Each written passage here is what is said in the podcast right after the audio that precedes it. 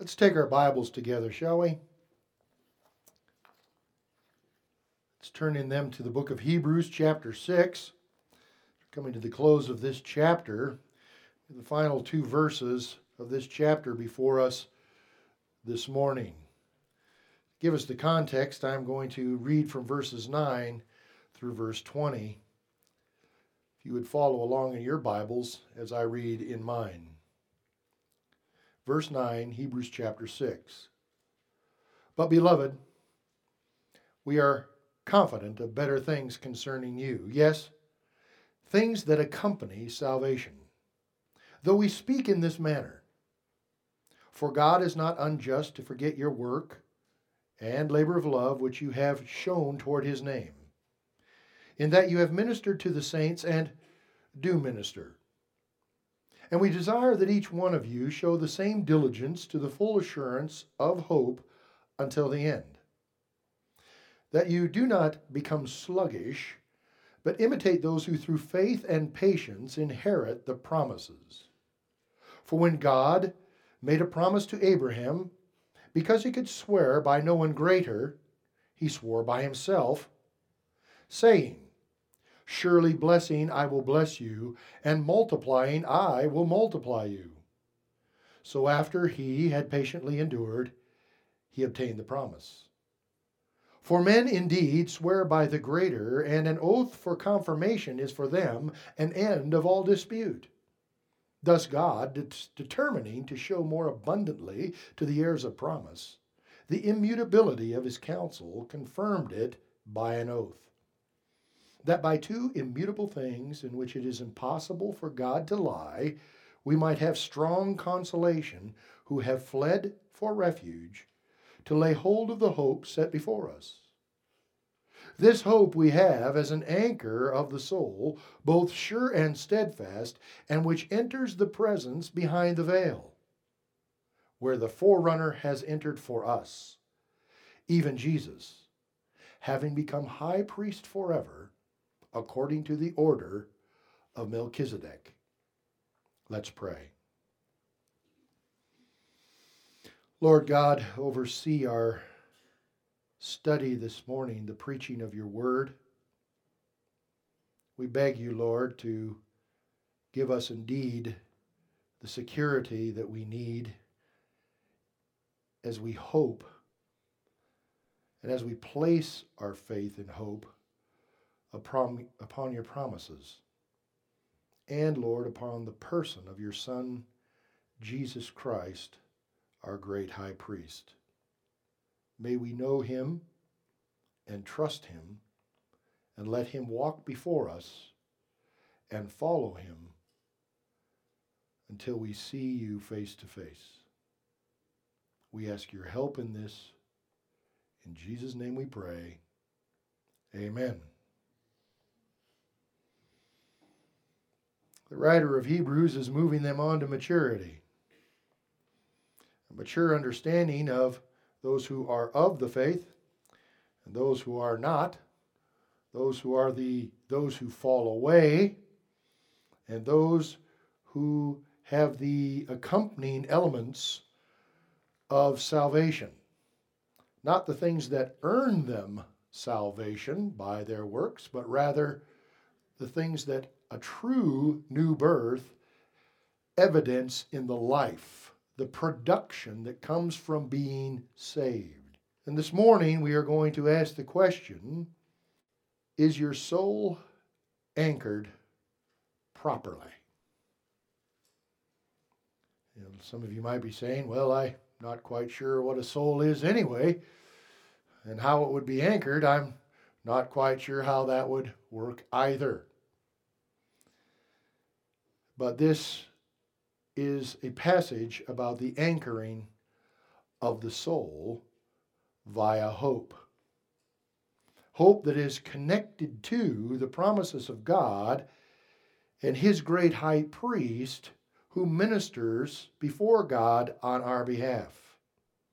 So, as we look at our life and we take an account, as we have been doing, and we've been marking our historical chronicle of what exists in our Christian walk. Those things can be traced and they will give us confidence as we find them existent in our lives as evidence of the new birth. And the writer of Hebrews has given us three specific lists of things that accompany salvation there in verse 9. We've studied the first two, the, with the headings of unflagging diligence, in the areas of work and love and ministry and diligence, etc. We looked at the second list of unchangeable confidence, and an unchangeable confidence in the promise of God that's based on God who never changes. His immutability governs his promises. When God promises, since he does not change, his promises never fail. So we trust God's unfailing character and nature, not our own fallible nature and inconsequential efforts. We now move to our third, an immovable reliance, an unmovable reliance. And all of these are evidence of salvation presented in these verses, and particularly now, verses 19 and 20. So we may take an account as to how our soul is anchored. How our soul is anchored, so that we might answer the question Are you saved? without just saying, I hope I'm saved. We may tell, we may show, we may live a hope that has been given us here as an anchor for the soul. So we'll look this morning at our new study, the unmovable reliance in the great high priest Jesus. We'll look at three unmovable points of reliance. The saved rely on these points to steady their ship upon the sea of life. We indeed are afloat, and the sea of life is moving. But the anchor must be solidly attached at the points where God would have it be. This hope, the scripture says, we have as an anchor for the soul. So God is using a, a metaphorical picture. He's giving us a design of an anchor. The Greek word means in English anchor. And it is much like our anchors, even in modern day. It is a weight attached to a rope or a chain that is thrown over the side of a boat or a ship, oftentimes with a couple of hooks, up to two or three, and in some cases, having on those points what they call flukes, the little flares that you'll see on the front of your bulletins, to aid the anchor in gaining purchase upon the ground. So you may be floating upon the sea, you may be floating down a river, but underneath all of that, there is indeed terra firma. There is earth. There is a solid foundation even under the sea that can be attached to your ship. And what we're looking at here is a culture that understands sea life. Any of us who were born in Montana, we are indeed the true form of a landlubber. We are so far from any kind of sea as to be, in most cases, almost entirely ignorant of seafaring and ocean life. The closest we might get are those who go on the rivers or on some of our lakes. And indeed, there is a, a part of that that's applicable, but not really. The sea is a different animal, the ocean is even greater. And for the Hebrews, they live, the promised land is on the Mediterranean Sea. That is where they lived. The sea is part of their life, it is part of their life blood. The sea gives them life. The sea is part of how they move about. Before there were great highways and before there were airplanes, waterways were the ways of travel. Even in the early stage of the United States of America, if you wanted to see this great land in which we had, like Lewis and Clark, you needed to take a boat. And you were going to need to be on the rivers and across the lakes. But in this land, the Mediterranean Sea is all around. The culture of Israel is tied to the culture of the Mediterranean Sea. Israel was, had seafaring parts of their peoples. They were bordered by the Phoenicians, the great Tyre and Sidon that plied their trades and became so rich upon the Mediterranean Sea. Later, the Greeks rose to a mighty empire and ruled, kind of like the British Empire once was, by their great sea power and the triremes and the great sea barges that floated upon the sea. It was they that took on the great Persian fleet also in the Mediterranean Sea and defeated them at Salamis. The Egyptians are known as a river people, but also a seafaring people, and they exported their grain across the Mediterranean Sea to those countries that were in need of their grain. The great city of Carthage on Africa was part of the Mediterranean Sea culture, and they ruled and raided on their end of the sea all the way to the Pillars of Hercules. This was their culture. So when God uses this to talk to the Hebrews, there is an understanding of an anchor and its usefulness in steadying a ship or even a boat. Anchors were what you relied on when you wanted to stay put, when you wanted to rest from the sea. And we are being called on to look at these three immovable points of reliance. And a reliance in the first place on the high priestly order of Jesus. We need to learn to rely on the high priestly order of Jesus, and this becomes an evidence of salvation. This is something that accompanies those who are saved. It's in this context. And we begin our reliance on the order of the high priest of Jesus Christ with small letter a, lowercase letter a in your notes, a reliance on the secure hope in our high priest, a reliance on the secure hope that is in our high priest. As our text reads, verse 19, this hope we have as an anchor for the soul. So in this case, we're going to look at our anchor as having two great hooks with two flukes upon it that we want to catch hold of the bottom of the sea or the bottom of the bay or the river bed to keep our ship stable. And the first of these two flukes is a sure anchor or worthy of hope. Our fluke must be sure in the sense that it steadies. It needs to be sure, particularly true, or to be certain of. When you throw it over, you're sure that this anchor is going to catch and it will confirm that it is holding securely by the tightening of the rope or the chain to which it is attached on your ship. Sure. Does your anchor hold? Are you sure about that? Where is your anchor set? I bring you to the Apostle Paul to help us answer this question in Philippians chapter 3. Philippians chapter 3 quite obviously follows Philippians chapter 2. I don't say that as an insult.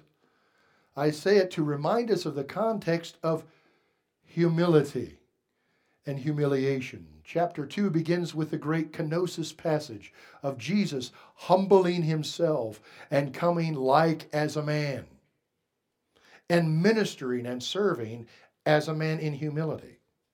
Then the example of that is given to us to follow after in the remainder of chapter 2 of Philippians. So after the chapter on humility, Paul starts Philippians chapter 3, verse 1 thus. Finally, brethren. So after saying all of that, he says, Now finally, my brethren, rejoice in the Lord. For to me, for me to write the same things to you is not tedious. So I'm not overworked here. I am enjoying my work, but for you it is, listen, safe. It is safe, it is sure, it is confidence building that Paul would write to them these words from the book of Philippians that they can trust in. Even trusting in this person of Jesus who lowered himself from his high estate as God, very God, to become human and to walk as a man.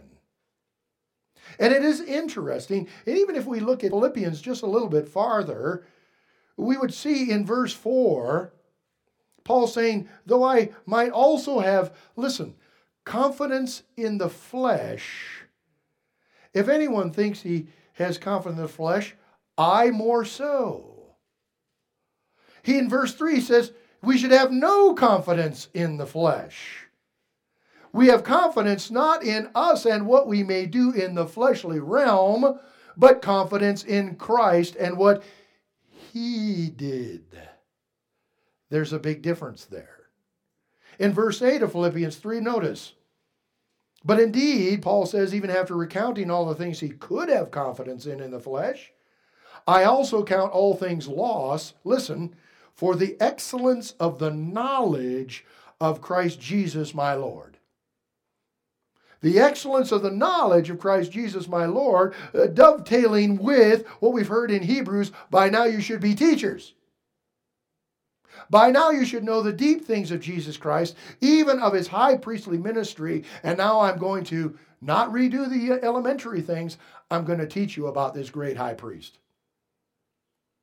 So if right now you're having trouble anchoring your ship, to your knowledge of the great high priest Jesus over the next weeks and months, I am going to give you some solid rocks at the base of the bay, at the bottom of the river, for you to securely attach your anchor to, so that your anchor will steady you. Paul wanted to know more, to be a student of Jesus Christ. And not only just who he was, but what he did. Notice just, just quickly, verse 10 of chapter 3 of Philippians. Paul declares a heart's desire, a way of life. He declares that I may know him, may know Christ, and the power of his resurrection, and the fellowship of his sufferings, being conformed to his death. Now, most of us would go, through the first third of that verse and say, Me too. That I may know him and the power of his resurrection. Yes, I want to know Jesus risen again from the dead. That's power. I want to know that power. And we be there, and boy, doesn't that preach on a Sunday. And it should. But so does the rest of the verse. And the fellowship of his sufferings. Wait a minute. I like the Jesus stuff.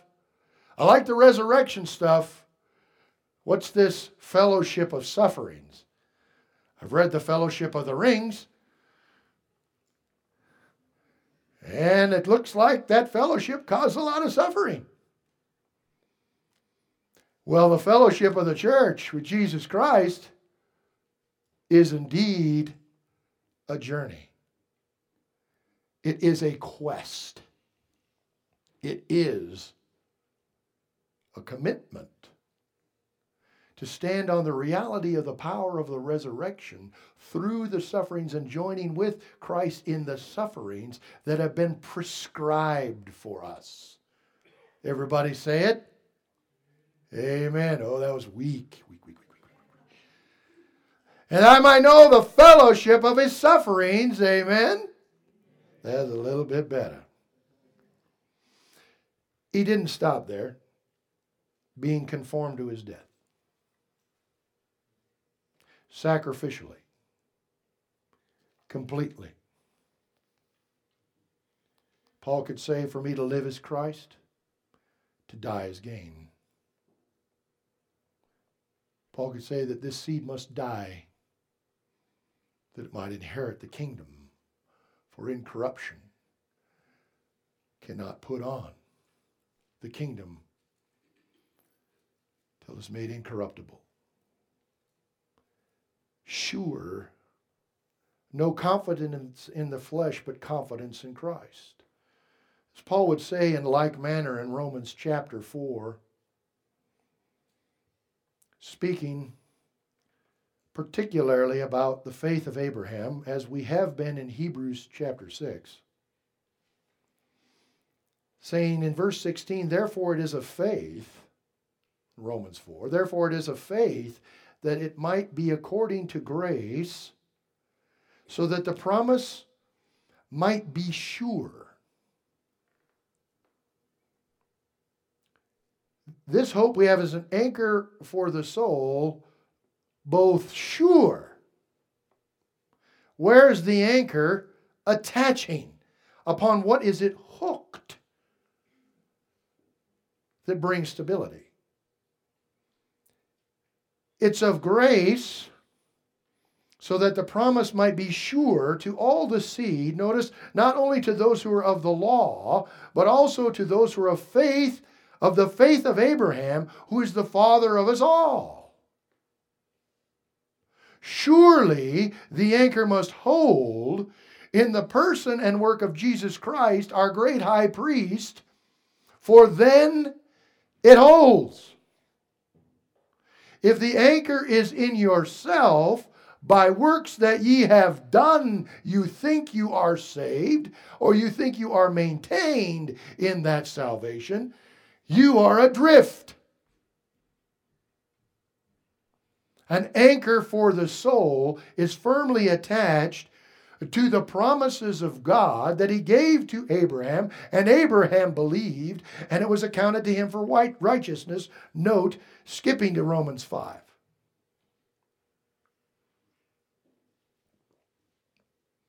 Verse 6 For when we were still without strength, in due time, Christ died for the ungodly. For scarcely for a righteous man will one die, yet perhaps for a good man someone would even dare to die. So, in the reasonable nature of the world, there are some good men that are so good that someone might stand in their place and say, I'll take his place. But that's not the case with us. With us, when we were still without strength, meaning totally unsaved and rebe- rebels of before God. We were ungodly. Christ died for the ungodly. Verse 8 But God demonstrates his own love toward us, and that while we were still sinners, Christ died for us. So, how much had we earned? What was to our credit that we could say, God should let me into heaven? I should be saved from his wrath to come? That would avoid hell and eternal punishment? Absolutely nothing. While we, that's all who've ever believed, were still sinners, Christ died for us. Much more than having been justified by his blood, we shall be saved from wrath, listen, through him. We're not saved from wrath by being that one good man that somebody should ought to die for. We are saved from the wrath of God. This isn't the wrath of Satan, this is the wrath of God. The wrath of Satan is something, but it is not a worry for a believer, or even for a non believer, by the way. The wrath of God that goes on eternally when it is unquenched is the worry. And how is it quenched? How will the wrath of God be appeased? What will make him accept you? Are you saved? How? Where's your anchor attached? Here's where it should be. Verse 9, Romans chapter 5, much more than having been justified, listen, by his blood. Christ died for us. By his blood we have been justified. We shall be saved from wrath through him. For if when we were enemies we were reconciled to God through the death of his Son, much more, having been reconciled, we shall be saved. Listen, we shall be saved by his what? Life. There's key terms in the Bible, and here's two of them death and life. If you eat of the fruit of the knowledge of good and evil, you shall surely die. And as Paul says in Romans 5, and through one man, sin entered the world, and death through sin, that man Adam. After that point, there's only one word that matters life. And for all of us today, we care about what that word means. Can I have an amen? I want to live. Doctor says to you, you here's an operation we can do, there's a 50 50 chance that you might pull through. Uh, what do you want to do? Here's the answer most would give I want to live. I'll take the 50%. I want to live. I want to live.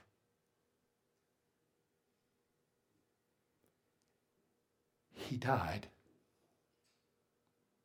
Jesus died. He shed his blood. He appeased the wrath of God while you were yet a sinner.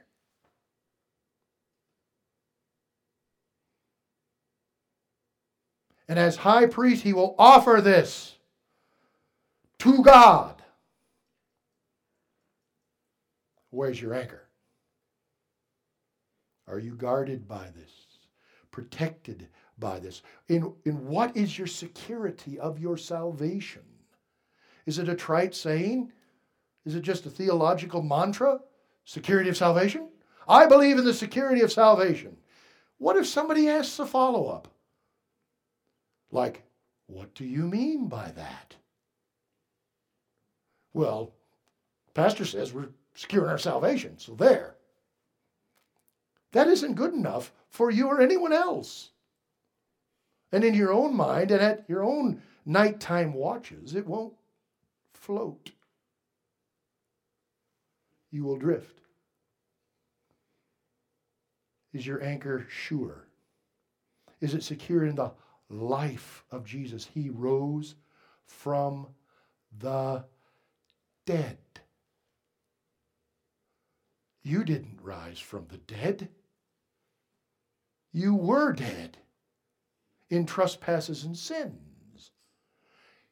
He died. He bled. He reconciled. He justified. You believe.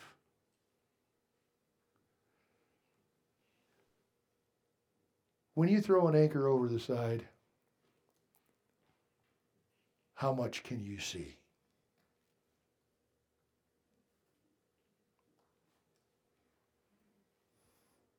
Not much. You've just heard from people before that if you throw the anchor over the side, there's a good chance it'll catch something. And so, in faith, you take your anchor and you throw it over the side, trusting that it's going to catch. Why? Because you're on earth. And you know that underneath the water, there's land. There's something to get a purchase on. These are the rocks below the surface of the water you float on that you must trust in. The second fluke of our anchor a steadfast anchor worthy of hope. It's both sure and it's steadfast. First, it is sure, and then also it's steadfast. Building on the first term, the second comes.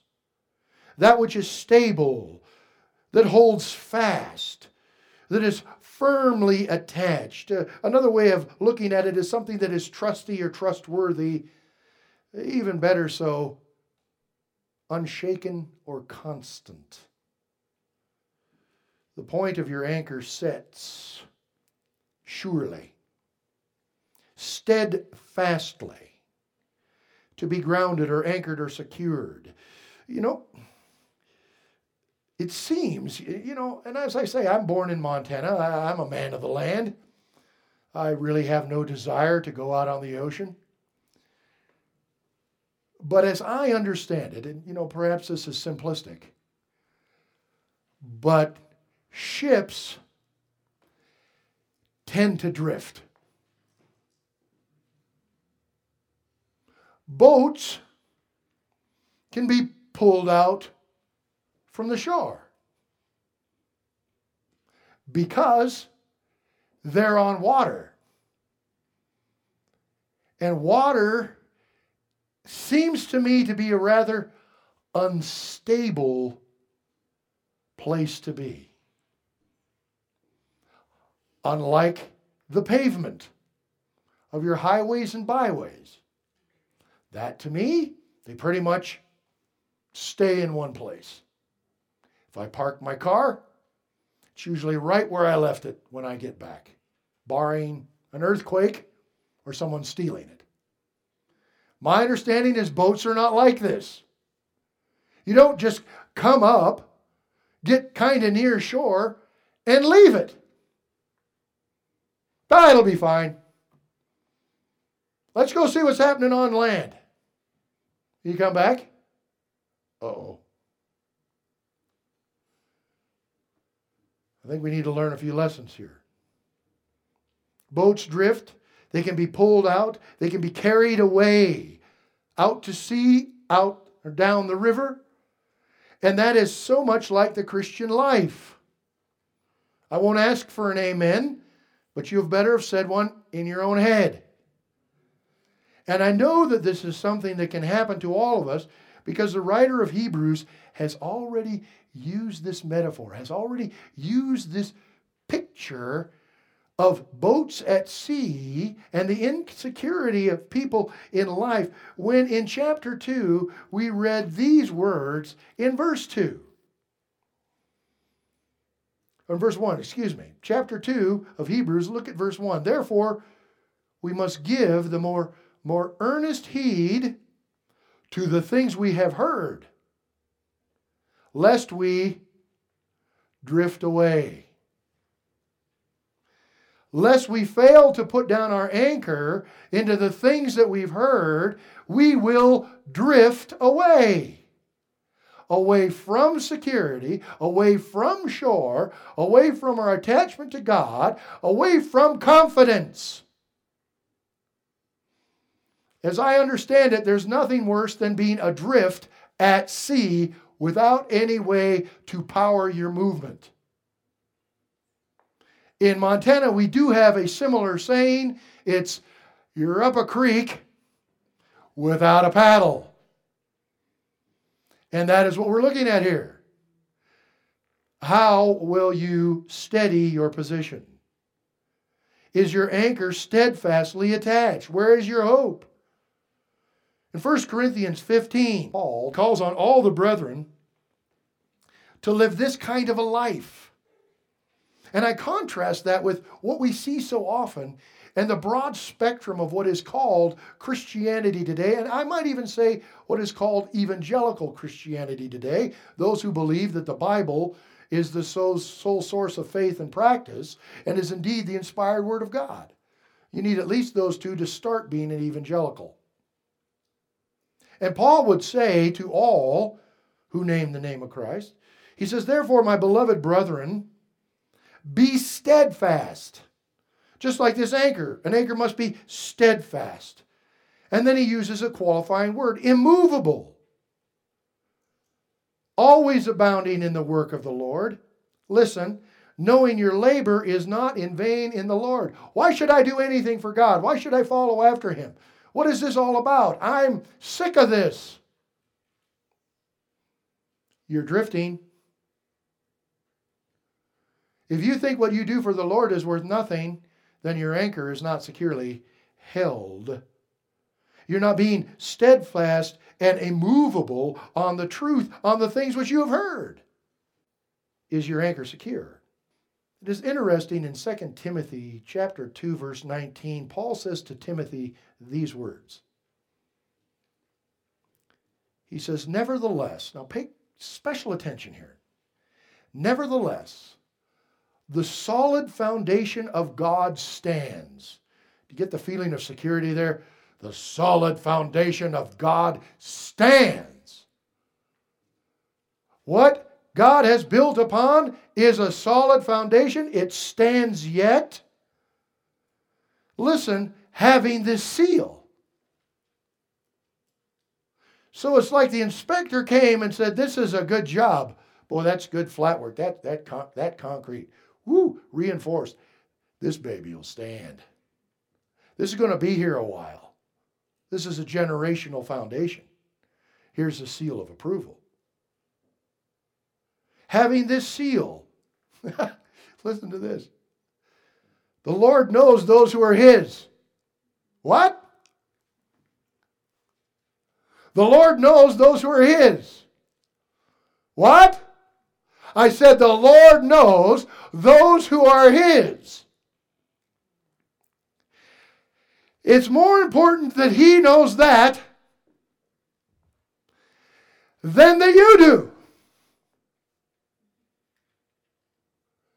He is the secure determiner of your fate. If you are His, you're His, baby. There's no getting out of it. God and the foundation is that you are His. And remember what Jesus said? Jesus said, Of all whom the Father has given me, I shall lose none of them. And all the Father has given me will come to me, and I will in no by no means cast them out. God knows those who are His. Jesus knows who they are whom God has given him. And that's a firm foundation for the Christian. That you are part of a relationship between God the Father and God the Son that is a love relationship that has everything to do with marriage. Dearly beloved, we are gathered here today to join in holy matrimony, this man and this woman. Who gives this woman to this man? And the father will stand up and in a shaky voice say, I do. I do. He gives from his hand to the bridegroom uh, the woman. All whom the Father has given me will come to me, and I will in no wise divorce them. I will not cast them out. It's a security. Nevertheless, the solid foundation of God stands, having this seal. The Lord knows those who are His, and since you're His, then you can live like this. Let everyone who names the name of Christ depart from iniquity. If you get those things in reverse order, your anchor is slipping. You're adrift. If you think you need to depart from iniquity before you believe in the Lord, that's wrong. But once God has saved you and given you and knows you, then you can depart from iniquity. There's a big difference there. And it's the difference of being adrift or being secure. I have to move on. I just looked at the clock on accident. Now I want to look at the reliance on the access of our high priest. The access of our high priest, verse 19 of chapter 6. This hope we have is an anchor for the soul, both sure and steadfast. Now listen to this phrase, and which enters the presence behind the veil. Every Hebrew understands what the writer is saying. He has just taken them into the tabernacle of meeting. He's just taken them into the temple that followed the tabernacle of meeting. He takes them into the holy place. And the holy place was separated from the most holy place by a heavy veil. Some historians tell us it was so heavy his weaving was four inches thick. No light that was inside ever penetrated that veil and was seen on the outside. So thick was this veil. And it all has to do with a high priestly ministry wherein this holiest of holies, where the ark of the covenant of God sat in that temple. And the ark of the covenant of God, and covered by two cherubim, and their wings meeting in the middle. And the side of this was a place where the word of God in its original form was to be kept, and every king was to make a copy of that word of God. Inside was Aaron's rod that had budded. Inside was the manna that they collected in the wilderness when God provided and gave them deliverance. But that Aaron's rod that budded confirmed Aaron as the chosen priest of God. And it was only once a year that those in the line of Aaron, those in the high priestly genealogy, family of Aaron, the first high priest, were allowed to go in once a year, one time. And God had said he would appear between the cherubim. And so I take you to the book of Leviticus to read what every Hebrew would know by practice, by way of life, about the ministry of a high priest. Leviticus 16, verse 1. Now the Lord spoke to Moses after the death of the two sons of Aaron, when they offered profane fire before the Lord and died. I kept that in just to remind you how dangerous it is to approach God inappropriately, without the right, without being of the order of the great high priest, of the high priests, and to do it properly according to the prescription of God. Christians have gotten flippant about approaching God. Now the Lord spoke to Moses after the death of the two sons of Aaron when they offered profane fire before the Lord and died. And the Lord said to Moses, Tell Aaron your brother not to come not to come at just any time into the holy place. Not just whenever you feel like it, but according to this prescription. Don't come into the holy place inside the veil. Now we know he's in the most holy place. Even more so, he de- describes where he is and what is in that place before the mercy seat, which is on the ark, lest he die. So you got one day you can come in. If you d- dare to come in any other day of the year, but that one day, you're dead. Approaching God is a dangerous thing for fallen man. And God says, Why? For I will appear in the cloud above the mercy seat, and unless it's on the day prescribed, you will die of my glory. Your sin will collapse you on itself.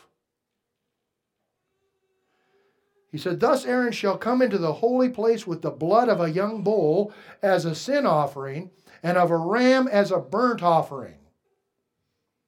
So he's got to come in with blood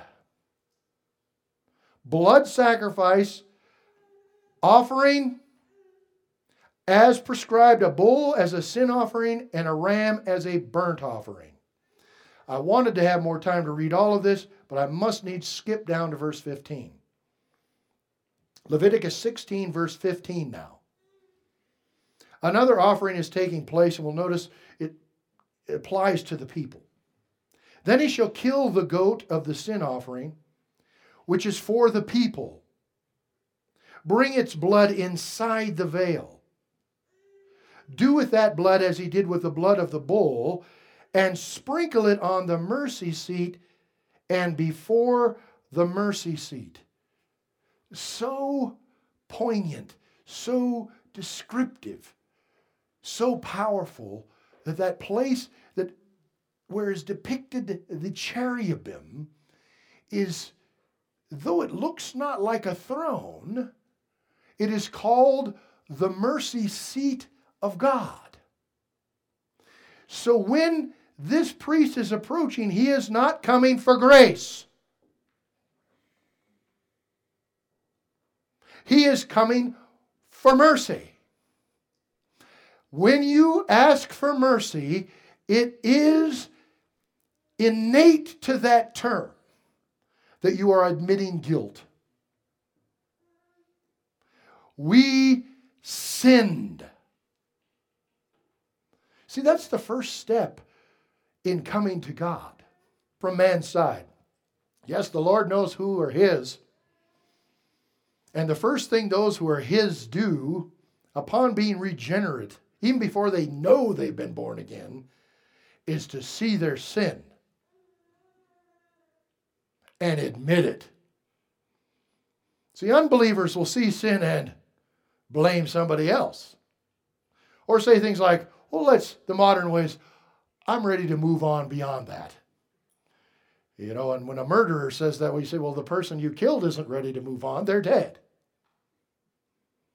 Or if you stole some from somebody else, you might be able to move on from that, but uh, give it back. You're still a thief. Believers believe they're sinners. So every year, the entirety of Israel was taught by God of their status. And their status is sinner who needs from God one very important thing mercy. And mercy is asking that what you deserve, which is the punishment of God that is due you, that God would not do that to you. And the picture here is that someone is standing or something is standing in your place and dying on your behalf because the wages of sin is what? Death. So every year Israel had demonstrably placed before their eye the need for something to die and stand in their place. Why? Verse 16 of Leviticus 16 so he shall make atonement for the holy place. What? For the building? For the holy? Wait. He didn't say for the people here, he said for the holy place. Listen, because of the uncleanness of the children of Israel, because of their transgressions.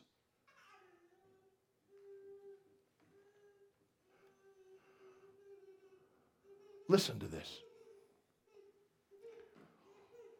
Holy God,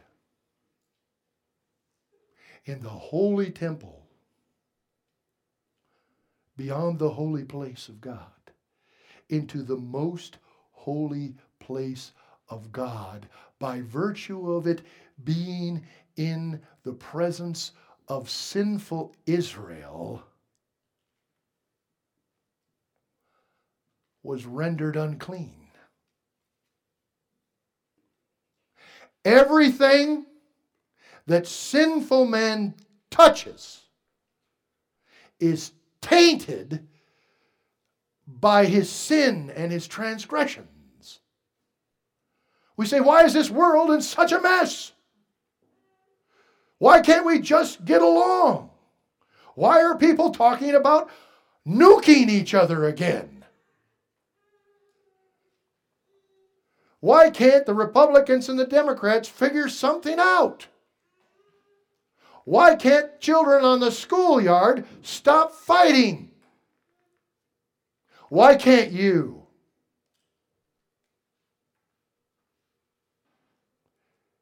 Sin entered the world. The mercy seat. One would think that was enough to keep it clean. But sprinkle this blood before the mercy seat. So he shall make atonement for the holy place because of the uncleanness of the children of Israel, because of their transgressions, for all their sins so he shall do for the tabernacle of meeting, which remains among them in the midst of their uncleanness. Can you just see? Can you just smell? Can you just taste the decay and the putrid nature of mankind in sin here? That it is so terrible. Have you ever been to the dump? You know, here we have a transfer station. We bring the garbage and the trash, and you go into this building and you unload it there, and whoo it does not smell good. And that's not even the dump. That's not even a place where all this stuff goes and is concentrated. But let me tell you something if you stand there, even by that trash, for the short period of time it might take you to unload your trailer or to unload your truck, as you get into that thing and you start driving away and you even get home. And I don't know, guys, because it's got this guy job. Is, is this just me? This is a guy job. I mean, I've seen a few gals at, at the dump, but they're mainly helping their wives. Mostly it's a guy job. Can I have an amen? And it's good. You guys should do this. Take care of the trash. Take the trash out. This is for free. This is marriage counseling. But if you come back into the house and you have a wife like mine that can, that can smell parts per million, she's going to say something like, What's that? And you're like, What? I smell something. Oh, I went to the dump. That's it. That's it. You've been hanging around the trash. Let me tell you, believer, if you hang around trashy people, it'll stick to you. You have corrupt friends. Their corruption will stick to you, young people. Who you walk with will attach to you like a scent. And you may not be able to smell it. You may be like me coming back from the dump. I got that Joe done. I'm expecting my wife to rejoice. Yeah, I got the dump taken care of. She's, oh, what is that? It's like skunk stuff. You get skunked. Every so often, our dog gets skunked, and he becomes in the realm of the unclean. He can't get in the house anymore. He's outside. Sorry, you're not coming in. You stinketh. The picture is so dire. It is so desperate. It's so awful. We laugh about it. But when you think about it, everything that sinful man is touching needs cleansing. Even this earth, at the end of God's use of it, will need to be cleansed with fire.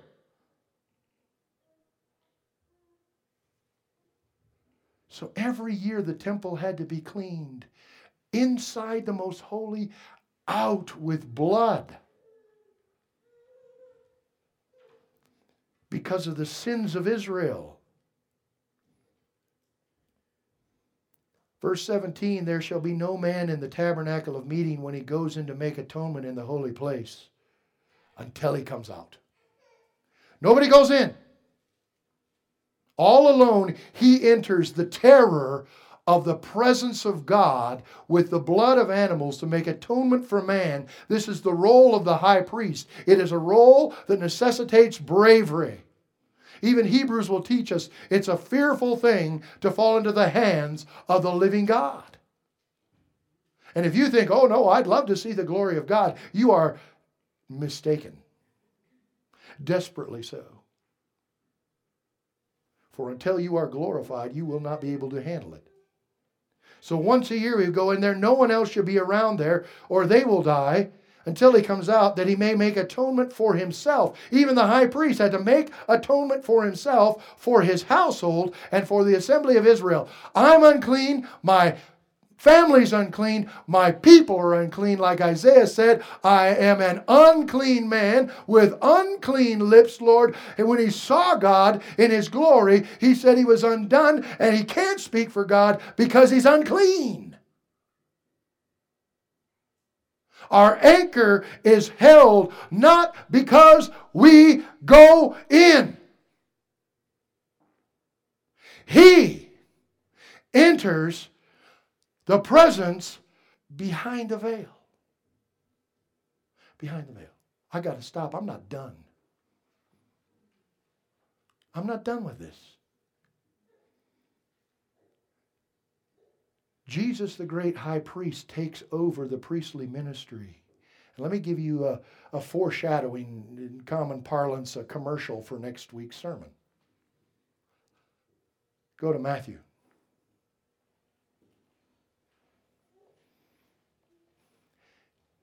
This is where we will set our anchor, both sure and steadfast. Matthew 27 verse 50. The book of Matthew, chapter 27, verse 50, Christ is on the cross, the cross of atonement to appease the wrath of God with blood.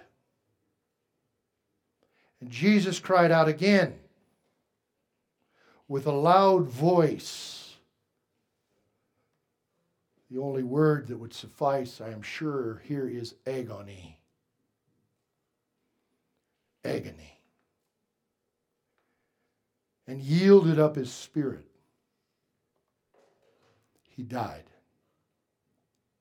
Then behold, then behold, the veil of the temple was torn in two from the top to the bottom. Next week, I'll give the why of that. Now, I'll pray. Join me. Father God, how quickly the time goes in my mind when we speak of the greatness of your person and of the great high priest, your Son, our Savior. Christ Jesus the Lord. Pray in the next few weeks, Lord, that our anchor would become more securely attached to Christ as high priest than ever before in our lives. That the drifting nature of our lives would be stabilized by these truths. May we be able to say with assurance this hope we have as an anchor for the soul, both sure and steadfast, and which enters the presence behind the veil. We pray this in Jesus' name. Amen.